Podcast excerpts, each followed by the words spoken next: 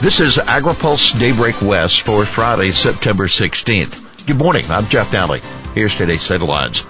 Solutions to ag burning ban. Disaster aid likely not in CR and rail strike averted. Processors seek reliable alternatives to burning. Roger Isom, President and CEO of Western Agriculture Processors Association, hopes to revive a collaborative effort to find alternative to open burning in the San Joaquin Valley. The state last year approved a ban on nearly all ag burning by 2025 and allocated $180 million to finding alternatives. At a meeting of the local air district's governing board yesterday, Isom noted the funding is not in perpetuity and long-term solutions are needed. He called for reinvigorating the California Clean Biomass Collaborative. The public-private partnership formed after the legislature passed the first burning prohibitions in 2005. Isom proposed building plants to turn ag waste into renewable diesel, cellulosic ethanol, or biochar or electricity. Over the last 20 years, the valley has lost 15 out of 20 biomass plants, that according to the district. Hoeven disaster aid will have to wait. USDA has provided lawmakers with some estimates of what producers need in disaster assistance this year, but the top Republican on the Senate Agriculture Appropriations Subcommittee says Congress is unlikely to include the funding in the continuing resolution that Congress needs to pass by September 30 to avert a government shutdown. Senator John Hoeven, the North Dakota Republican, tells AgriPulse the disaster aid is more likely to be folded into an omnibus spending bill that Congress considers in its lame duck session. Hoeven would not disclose the USDA estimate. Yes, they've given me numbers. I don't think it's likely that it's going to be in the CR. SEC chair trying to allay farm concerns.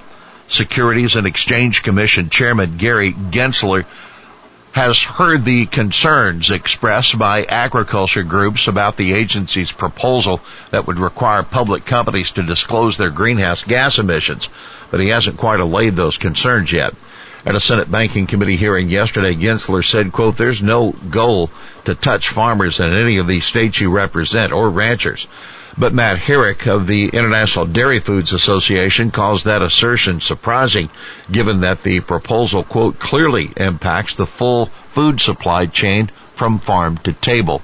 If the SEC moves ahead with scope 3 disclosure requirements, then they must provide adequate time for implementation and they must account for how the proposed rule allows producers to demonstrate to investors that they are making important reductions in greenhouse gas emissions, said Herrick, an IDFA senior vice president. The American Farm Bureau Federation said it was encouraged to hear Gensler's testimony. The National Cattlemen's Beef Association continues to call for limits in the proposal, quote, to avoid unintentional impacts to farms and ranches. Now going forward, the SEC will still require scope 3 emission reporting, but also will take pains to demonstrate it has heard the concerns of farm groups as it crafts a final rule. Whether that translates into substantial weakening of the proposed requirements, well, that still remains to be seen. No strike, but fertilizer may be delayed. Farm groups are applauding the Biden administration for working with labor unions to avert a strike of the nation's major railroads. But there could be some lingering effects from the last minute agreement announced early yesterday. Shipments of anhydrous ammonia had been halted on Monday as a precautionary measure. The embargo was lifted yesterday, but there will likely, quote, be some lag time as those delayed shipments move through the system and things ramp back up to full force again. That was the word of Chris Glenn, a spokesman for the Fertilizer Institute. Newhouse. Now's the best chance for ag labor reform. A House GOP advocate for expanding the H-2A program for foreign farm workers says it's critical that lawmakers pass a bill this Congress. This is our best chance politically to get it done, Representative Dan Newhouse of Washington says in an interview with AgriPulse newsmakers. With a new Congress, we're going to bring a whole lot of new faces in and basically have to start all over. Newhouse insists negotiators are, quote, getting close to resolving the American Farm Bureau Federation's concerns about the House-passed Farm Workforce Modernization Act. AFBF has long been worried about a provision that would allow H-2A workers to sue employers. Newsmakers will be available later today at agripulse.com. NPPC, Prop 12 will hurt small producers and fuel mergers. Representatives of the nation's hog producers are warning that California's animal housing law would lead to more of the industry consolidation that the Biden administration says it wants to stop. The National Pork Producers Council president, Terry Wolters, told reporters yesterday that retrofitting housing facilities cost about $3,500 per sow to offer the kind of room required by California's Prop 12.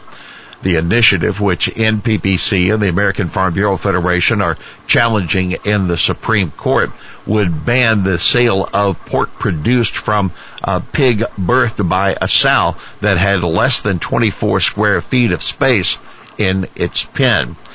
The companies that are larger, well, they're going to be able to withstand the cost changes, Walter said. So with that concern, you're going to drive consolidation, which is against what this administration in particular has been speaking against, right? So I'm concerned about the individual independent family farmer, which is what keeps rural America alive. Keep in mind the Supreme Court arguments will be held October 11. Finally, here's today's He Said It. Please provide some light at the end of the COVID-19 tunnel. This can't go on forever. That Michael Miller, a government relations director for the California Association of Wine Grape Growers. He urged the governing board for Cal OSHA to sunset its COVID-19 workplace protections in a year or less rather than the two-year readoption under consideration. Well, that's Daybreak West for this Friday, September 16th. For the latest news out of Washington, D.C., visit agripulse.com. For AgriPulse Daybreak West, I'm Jeff Nalley.